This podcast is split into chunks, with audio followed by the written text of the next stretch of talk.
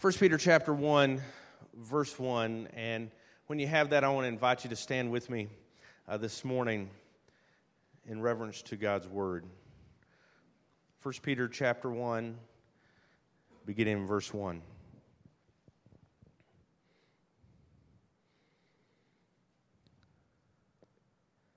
Peter, an apostle of Jesus Christ, to those who are elect exiles of the dispersion in Pontus, Galatia, Cappadocia, Asia, and Bithynia, according to the foreknowledge of God the Father and sanctification of the Spirit, for obedience to Jesus Christ and for sprinkling with his blood. May grace and peace be multiplied to you. Blessed be the God and Father of our Lord Jesus Christ. According to his great mercy, he has caused us to be born again to a living hope through the resurrection of Jesus Christ from the dead to an inheritance that is imperishable, undefiled, and unfading, kept in heaven for you, who by God's power are being guarded through faith for a salvation ready to be revealed in the last time. In this you rejoice, though now for a little while, if necessary, you have been grieved by various trials. So the tested genuineness of your faith, more precious than gold that perishes though it is tested by fire may be found to result in praise and glory and honor at the revelation of Jesus Christ. Though you have not seen him, you love him. Though you do not now see him, you believe in him and rejoice with joy that is inexpressible and filled with glory, obtaining the outcome of your faith, the salvation of your souls. You may be seated. Let's pray together. Heavenly Father, God, we thank you that you've given us a day that we can gather together. God, we thank you that you have given us your word. God, that it guides us and that it leads us. God, we want to pray as we have just heard your word that talks to us about the great inheritance that we have in you, and yet we're reminded of a, a city a short flight away. God, where there are less churches in that city of 2 million people than in this county. And so many live in darkness. God, help us rejoice then today for this inheritance that we have that can never be taken from us. But God, impress upon our hearts that so many more need to hear about the inheritance that is available to them. And God, we pray this this morning in Christ's name. Amen. We come to 1 Peter and 2 Peter, and we will be here for the next couple of months. And Peter writes to us these two letters, and this letter that we have here, this first letter from Peter, he writes to a group of people who are living in a time and in a culture where, where they are the great minority when it comes to their beliefs about the way the world works and when it comes to their beliefs about God. They live in a time where there was a desperate need for people to come to faith in Christ. And they lived at a time that was very dark where most of the world did not see things the way they did. And so he uses, even in verse 1, this idea of being an exile. That, that they, in the dispersion, as he says a verse later, they're different. They're different than the people around them.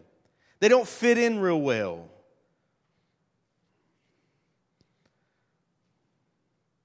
And so we come to 1 Peter. And I don't think that we can relate to them on the scale that may be necessary to, to really understand 1 Peter, but I want us to try to get as close as possible. Because we live in a time where even though things are getting worse, and I'll, I believe they're going to get much worse, we can still gather here this morning and we don't have a problem with that. We don't live in a country that only until last year identified us not as a cult. But I think we can still relate to this idea that we live in a time where it's becoming increasingly difficult to remain true to our faith without compromising what we believe. And so Peter writes to this group of people to encourage them that what they are dealing with is going to be difficult and it's going to be hard, but that what they have is so much greater. What they have to look forward to is so much greater, and the faith that they have in Christ is infinitely greater than whatever it is that they're going to be dealing with in their culture, whatever difficulty they're going to be facing, whatever hardship it is, whatever persecution is going to come their way, because they're in Christ, the inheritance that He has promised them is infinitely greater. And so he begins in verse 1 and he writes this letter to those who are elect exiles of the dispersion.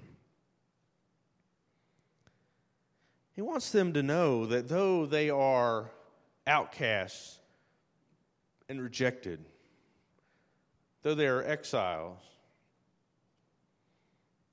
there's still that word in there, elect, that God has chosen them for something greater than what they're facing right now. It's interesting with those two words there, with the words exiles and dispersion, he is kind of giving this, this picture, if you will. And we've talked about this many times. If you think about God's people, God's people were a land based people, right? God promised them this promised land there in the Middle East, a land that is still being fought over even to this day. And so those who were not in that place that God had promised them, they were exiles, right? If you remember, when we go past the kings of Israel and we get into the point where nations are coming in and conquering them, what do they do? They, they conquer Israel, they capture them, and they take them somewhere else. And what do they become? Exiles, right? They're forced into slavery or servitude in some other land. The dispersion is this picture, if you study uh, Jewish thought and theology, the, the dispersion is, is people who live outside of God's promised land. So if you were a Jew in another part of the world, you were part of the dispersion. But Peter here is not writing to Jews. If you look at the places that he's writing to here, these cities that are mentioned here, Pontius, Galatia, so forth and so on, those are towns in what we would call the, the country today of Turkey, it's Asia Minor, that area was not a Jewish area, but it was a Gentile area. So he's writing to these Gentile Christians, but he's talking about them being exiles in the dispersion. He's talking about it like this because where they are at, the place that they are at living that day, was not the promised place that God had for them in the future. They had not gotten there yet. And when he goes on into talking in these verses that come after his introduction here, he begins to talk to them about this wonderful inheritance that they have ahead of them. It's an inheritance that they're partaking of now, but it's an inheritance that's so much greater in the time to come. And so for them, they needed to understand, and we need to understand this morning, that we are not yet to the place that God has promised us fully. And I'm thankful for that. Because go turn on the news. If you turn on enough news stations right now, I guarantee you that plenty of the news is bad. Go pick up the newspaper you see that things, even in our own community, are not great.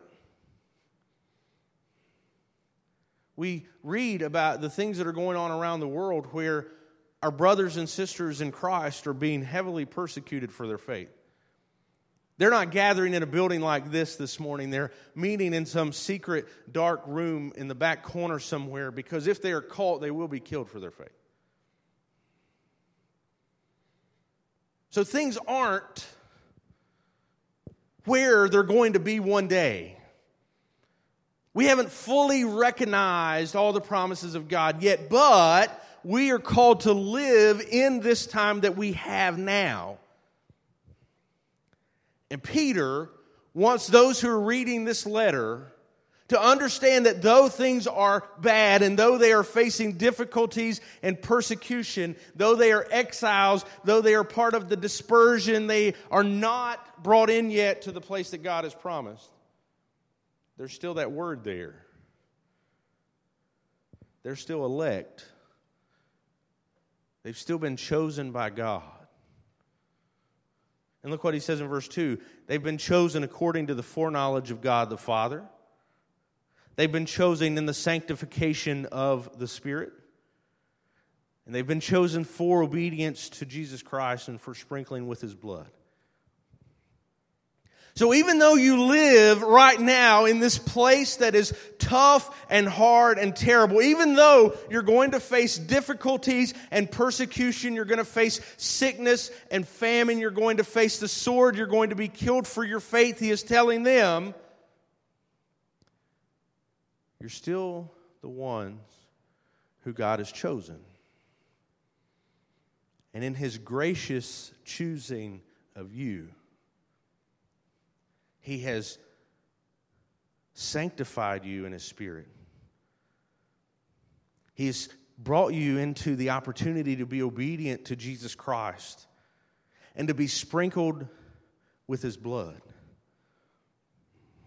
See, all this imagery, if you're familiar with the Old Testament, is so powerful because he's, he's using this terminology and these things that could only happen to the chosen people of God. And yet he's applying it to these, these Gentile believers who are stuck in these cities where they are being persecuted and killed for their faith. And he says there at the end, to give them encouragement. And this is just his introduction. He says, May grace and peace be multiplied to you. Think about that. He's already told them that they've been chosen by God, and he says, Let it keep coming. Let his grace and peace be multiplied even more to you. I don't even know how that's possible if we've been chosen by God and sanctified by the Spirit and called to obedience and sprinkled with the blood of Christ, but but Peter says, hey, may your grace and may, may God's grace be multiplied to you and his blessings. So that's where we're at. That's who we are. I want you to understand that. Again, I don't think we're facing it in the, the measure that they were. But he uses this introduction to give you an idea of who you are if you're in Christ. You've been chosen by God. The place that you are at now is not the permanent place that God has for you. What you're going through now, what you're dealing with now, is not the future that God has for those who have faith in Him, for those who have been called as His children. So look what He begins to develop for us that we do have. He says, Blessed Verse 3 Blessed be the God and Father of our Lord Jesus Christ. Now, look what God's mercy has given us. This is who we are. We're elect exiles. We dwell in a place that is not our home, it is not our permanent dwelling place. But what does God have for his people? Look at the second sentence there, verse 3. According to his great mercy, he has caused us to be born again to a living hope through the resurrection of Jesus Christ from the dead. If we go back to John chapter 3, Nicodemus is a very godly man. He comes to Jesus and he says, I want to understand what this is all about. And Jesus tells him that you have to be what? Born again, right? And that's a weird concept. Not because I'm making it weird, but, but Nicodemus made it weird. He said, I don't understand how that works. I don't know if Nicodemus had kids or what, but he understood how it worked, and it doesn't happen twice. No woman in this room that's had a baby wants it to happen twice. But he says, You've got to be born again. He says, You were born initially of flesh, you were born from your mother, but you've got to be born of the Spirit. Something's got to happen. Your life has got to start over. Because when you were born the first time, you were born into sin. When we're born the first time, we're born and we're on a path with no hope. We're going in a direction that is far away from God. And Jesus tells us, and Peter reiterates it here, that we must be born again. We've got to start over. We've got to start over with a new set of priorities. We've got to start over with a new master, and it's got to be Christ. But the interesting part is that Peter makes it very clear here that God, in Christ Jesus, according to his great mercy, has caused us to be born again to a living hope through the resurrection of Jesus Christ from the dead. Tell you what, when, when I was a kid, maybe when you were a kid, this, this whole concept of being born again is kind of is, is kind of a strange one. Not the fact that like Nicodemus, I, I didn't know enough as a kid to know well, this the whole thing Nicodemus is talking about. You know, how can a, a man enter once again into his mother's womb? I, I, but what's it mean? How do you make it happen? Because I don't know if you're like me, but but I got really good at saying prayers. It's pretty easy. I mean, even if you're sitting in the balcony, it's not real far to come down here and say a prayer. I could say a prayer. I could repeat one every week. Some of you might sit there and repeat a prayer every week. Is that being born again?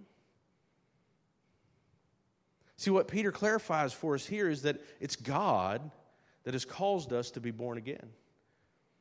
It wasn't because we got the words right on a particular Sunday with a particular preacher. It's, it's because since Christ has died for us and been raised from the dead for us, then God, when we trust in Him and turn from our sin, God causes us to be born again. And when we are born again, we're born to a living hope. When we're born the first time, we have no hope. We're on a path that leads to destruction. But God causes us to be born again when our faith is in Him, when He chooses us, when He looks down at us and we repent from our sin, He causes us to be born again.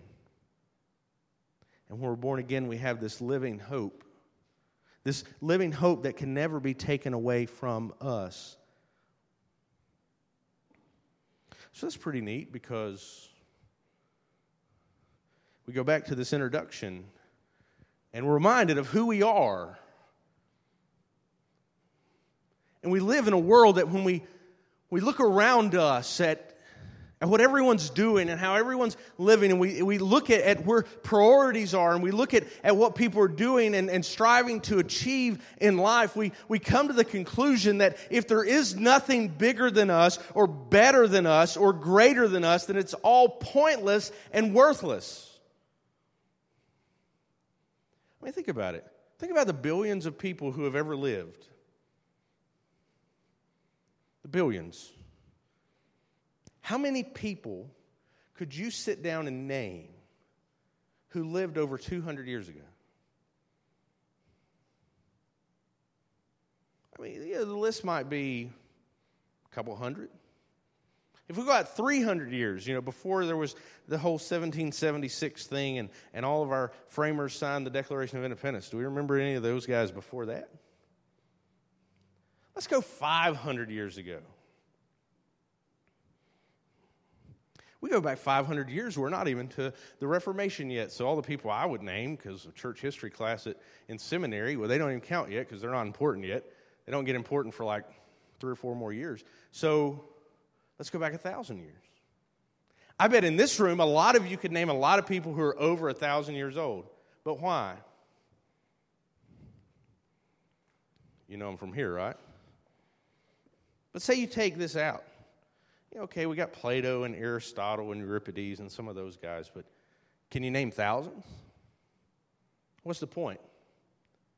Billions of people have lived since God created the heavens and the earth, and you and I remember almost none of them.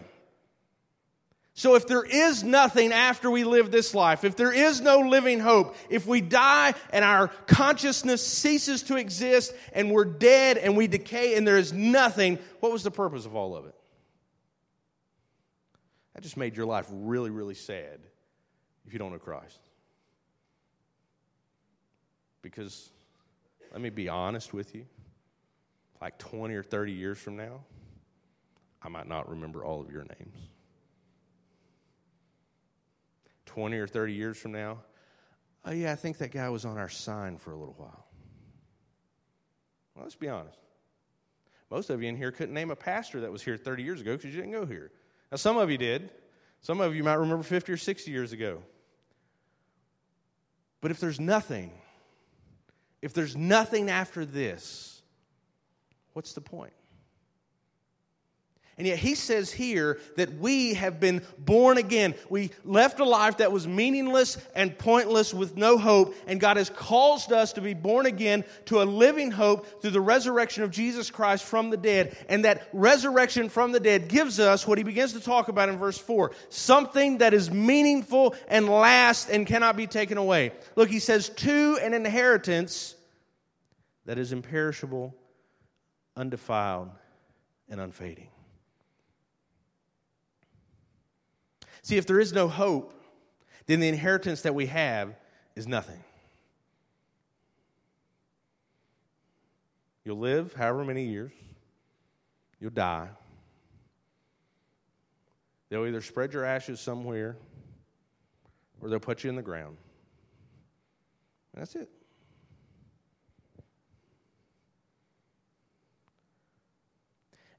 If you're like me, sometimes and maybe you're not to this age yet, although some of you are getting to that age, you, you start thinking about you know, your legacy or however you want to put it.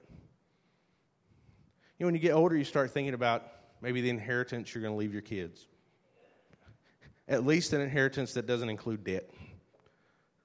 A little something. But eventually, all of that passes away, right? Eventually, it's gone. But here he promises us that if we are in Christ, though we live in a time of turmoil, though we live in a time of persecution, though we live in a society that it's decaying and the, the moral fabric is being torn apart and all of those fun things. When we get to verse 4, he says that we have been saved to an inheritance that is imperishable, undefiled, and unfading. It does not go away, imperishable. It's stored up and it lasts forever. It can't be destroyed. There's, there's no rot. There's no decay. There's nothing that's ever going to happen where it's taken away from you, where it no longer exists. I mean, we look at the history of our world. There's no government that's lasted forever. There's no kingdom or democracy that always has been. Even the people of God had a country that once it was destroyed, once they were scattered about, it took 2,000 years for it to be restored, and it's still not what it once was. But we have an inheritance that is imperishable. Look, the second is undefiled. Nothing can mess it up. Nothing can make it less than what it was when you were given it.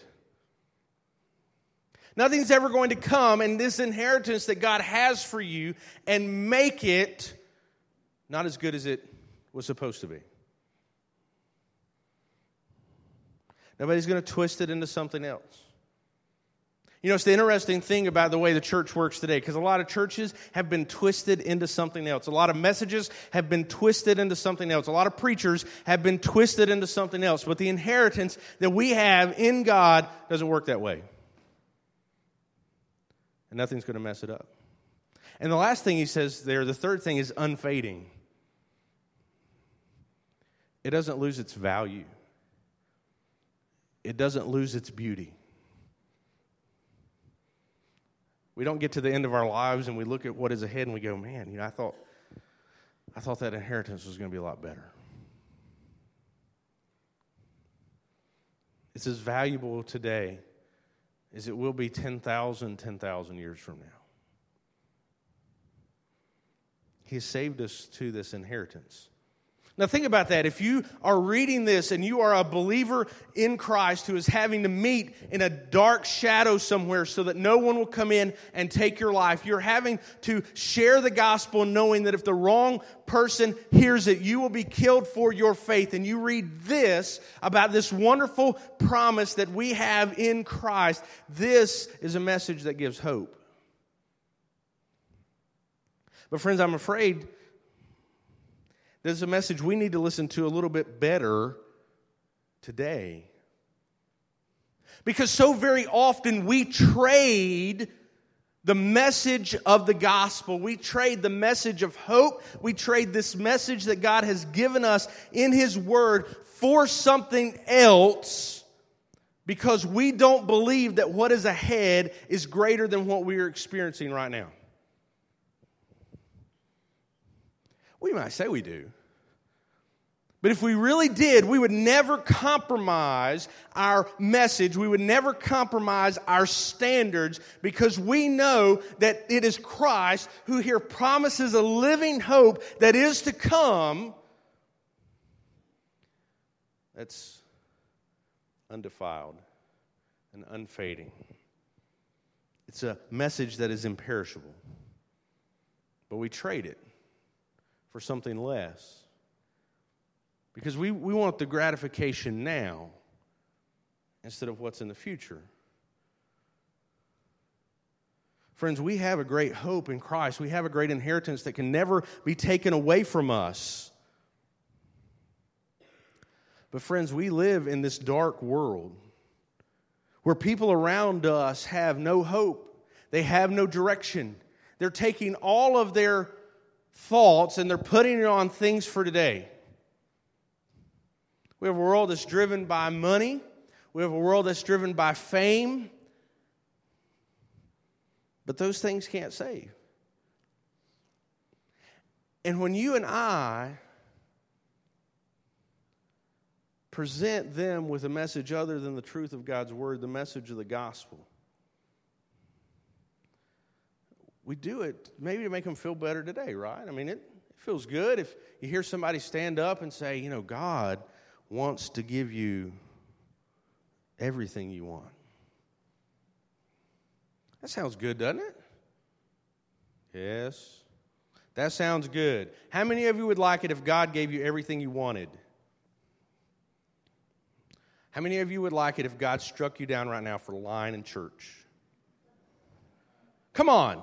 How many of you would say if God came to you and said, Listen, I want your bank account to be full? I mean, so full that every time you take anything out, it doubles what you took out and they just put it right back in there. Now, some of you are old enough to know that would be very bad, but most of the rest of us thinks that sounds like a good idea.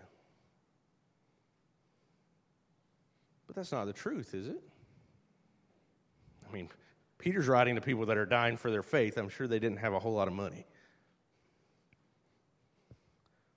We need to be cautious about sharing things with people that are not true because Christ is the truth and his truth is something that leads to an inheritance that is imperishable and undefiled and unfading. We've got to be cautious about this. Look at the third thing he says, end of verse 4, about this inheritance. He says, This inheritance is kept in heaven for you. That's really good news because do you remember the story? New Testament. Fellow comes to his dad. Dad, I'd like to have my inheritance. Slap in the face, really. Dad, I wish you would go ahead and die, but since you're not going to die, so I can get my stuff, can I have it now? So the guy takes his stuff and he goes and he blows it. He takes his stuff and he goes and he uses it all up. He squanders it and it's gone.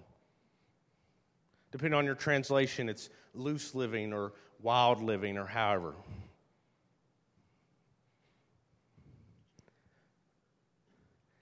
See, when I look around at the world and the way it works and the way things are going, I'm glad that my inheritance is somewhere else. I'm glad that my inheritance is to come.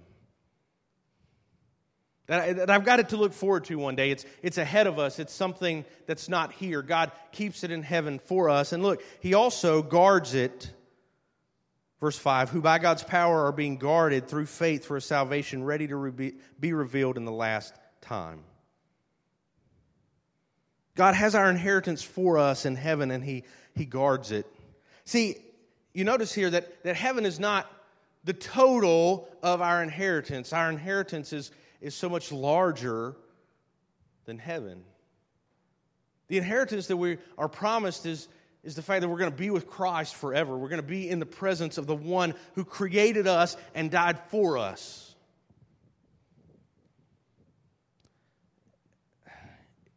Yeah, I love the whole thought about us enjoying the, the streets of gold and all that stuff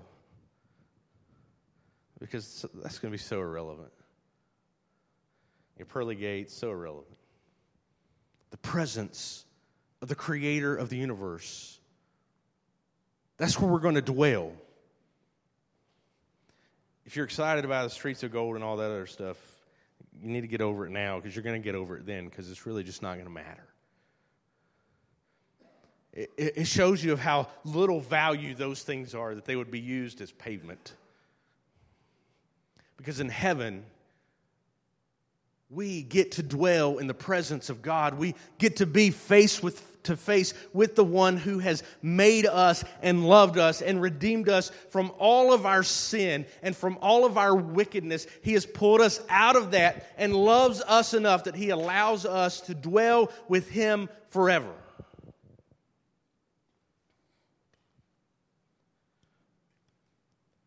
So he says that we're now being guarded. Because, friends, the sad part about it is if this inheritance was left up to us, we'd mess it up. Don't say, Preacher, I, I wouldn't. I know the rest of you would, but I know you would mess it up first.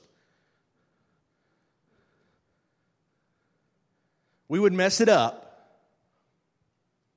if it was on us, God gives us our inheritance and we get to put it in our pocket, we would mess it up. We'd run in the other direction, we would drop it, we would have it out looking at it, and we would scratch it, whatever it was, we would mess it up. But the truth of the matter is, God keeps our inheritance for us.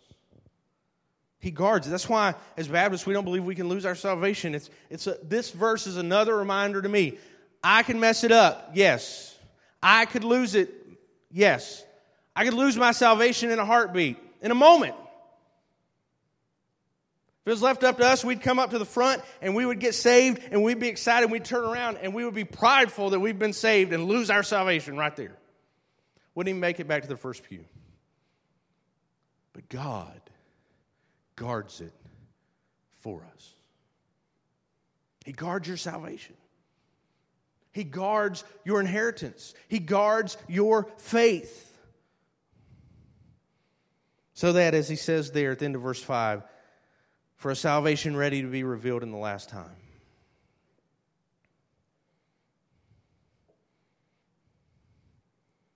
The great part, the great part about it is Know, we die, I believe, in a moment we're in the presence of the Lord. That's what the Bible says. It's easy to believe when the Bible says it. You know, the Bible talks about a day when God's going to bring all of this stuff to a close, and there's going to be the resurrection. And he says that when that happens, that we're not going to be these disembodied spirits that float around forever in heaven. You know, playing our harps on the cloud. You need to stop watching Looney Tunes and get over that. That's not biblical theology. But he says we're bodily, flesh and blood,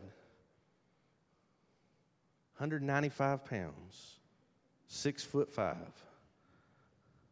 going to spend eternity with Christ. So he says, in the last day, in the last time, all of this is going to be revealed, and you're going to get to see all of this happen And he promises that it will happen to us. So, what does he say to do? Look at these last verses. He says, In this you rejoice. All the stuff that's going on now, all the things you're dealing with, all the junk. He says, In this you rejoice. Though now, for a little while, if necessary, you have been grieved with various trials so that the tested genuineness of your faith, more precious than gold that perishes though it is tested by fire, may be found to result in praise and glory and honor at the revelation of Jesus Christ.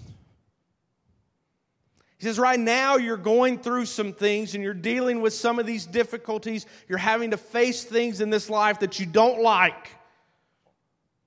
For the people who he's writing to, they're having to face death every day because they believe in Christ.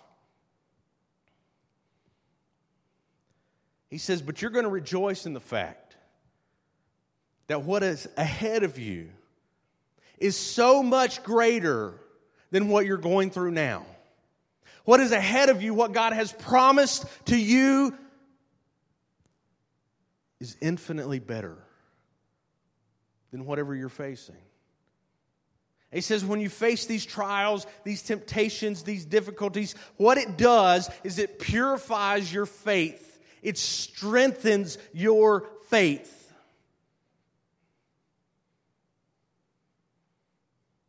We watch this happen all the time, right?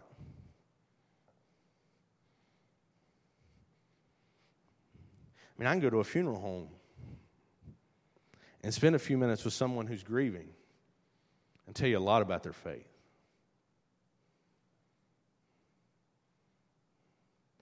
Because there's some people that have a loss they give up on God. God didn't give up on them. They give up on God. It's over. No, God. You know, God let my 115 year old grandmother die. What are you talking about? 150? Yeah. He didn't save her.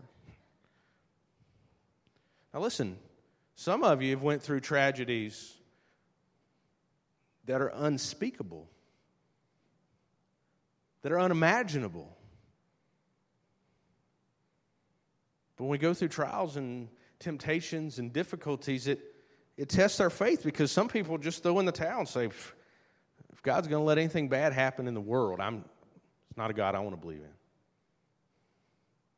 Then some people see God when He works in ways that are hard, that are difficult to understand, that are, that are gut wrenching and it purifies their faith. It strengthens it. And they understand, and that's what they're going through here. And so he says at the, end, at the end of verse 7 May that your faith may be found to result in praise and glory and honor at the revelation of Jesus Christ. Is that what our faith is doing? Let me ask you if Jesus were to walk in the back door right now, he's done the whole eastern sky thing and he's come right here to the front of First Baptist Eicher.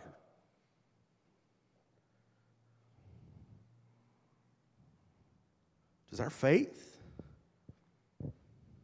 Our faith, because He's made us to be born again, our, our faith that is wrapped up in this inheritance that is ahead, this faith that is being kept in heaven, does our faith cause us and others to give praise and glory and honor at the revelation of Christ?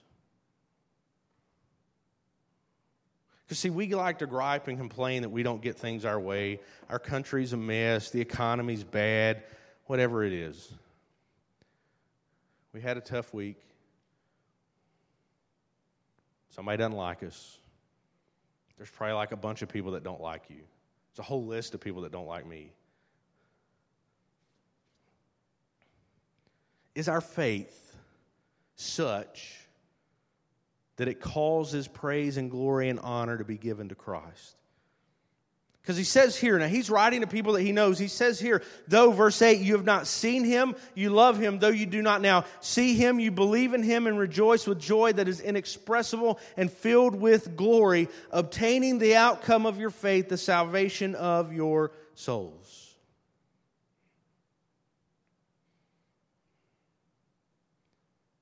He tells the people that are there hurting, that are there dying, He says, press on in your faith.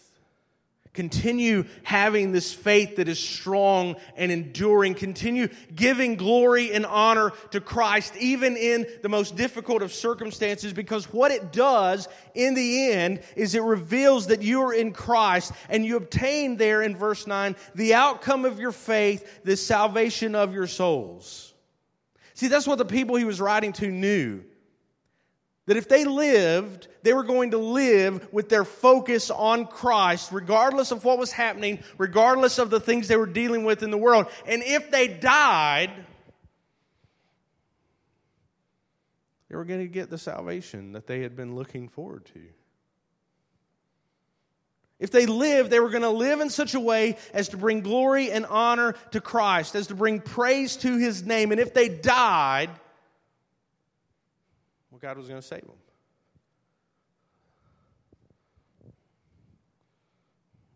That's how we are supposed to live.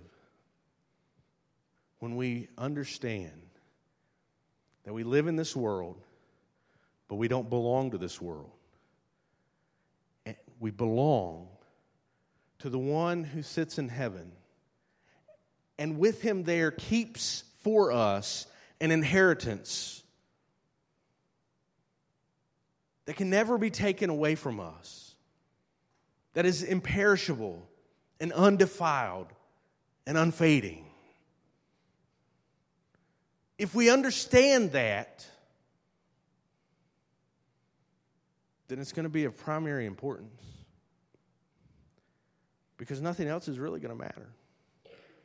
If you got a house, it won't be there one day. Tornado will get it. Fire will get it, it'll just fall in. That's what happens. If you got a car, as soon as you pulled it off the lot, the value went.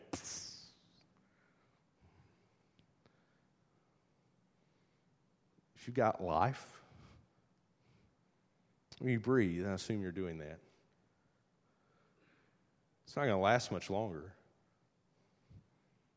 Oh, it might be decades but in the scheme of the, the whole of human history, it's a vapor that's fleeting away. But if you have the inheritance that God has promised us in His Word, it's eternal. It will never die, and it can never be taken from you. And, friends, if you're here this morning and you don't have this, this promise that God has for us, I want to promise you that you're missing out. It's the greatest gift that anyone could ever give you. It's the greatest hope that anyone could ever encourage you with that God has given us here in His Word. And all He does is He calls on us to respond. He calls on us to abandon this direction that we're going in that leads to nowhere and follow Him. We need to live today and every day. We need to live in understanding the inheritance that God has for us. We need to live up to the standard of that privilege that God has given us in Christ. Because it's coming. This inheritance, it's ahead of us. And we get closer to it every single day. And we need to live like that. Will you bow your heads with me as we pray?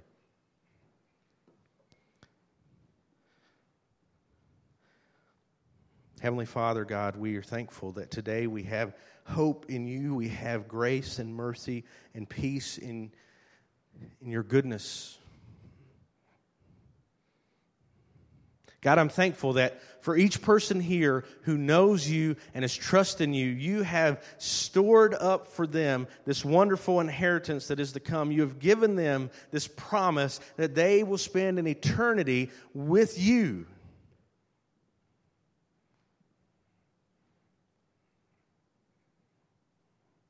God, we are exceedingly grateful that we have that promise. But God, I know there are those who are sitting here today who they don't know you. They may have never heard your name before. They, they certainly don't know of this inheritance, this promise. It just sounds like churchy language. God, I would pray that you would speak to their heart, that you would impress upon them this morning. That as the one who has made them, your love for them is deep. God, speak to their heart this morning that you, you want them to turn from all the things that they're doing as they run from you, and God, turn, turn their life to following after you. God, we're grateful that you call us together, that you speak to our hearts. And God, we pray these things this morning in Christ's name. Amen. I want to invite you to stand with me this morning. I would just call on you to respond to God's word. Are you living up to the standard of this inheritance that God has for us? Are you, you living like that's the reality of what's ahead? Or are you living for today? Because let me promise you that today will not matter for very long. But when we live for the inheritance that God has for us, it's a powerful thing to live in light of what God has done. If you don't know Him this morning, if you've never placed your faith and trust in Christ, I want to invite you to come. I'd love to share with you how to do that. Would you respond to God's word this morning as we sing?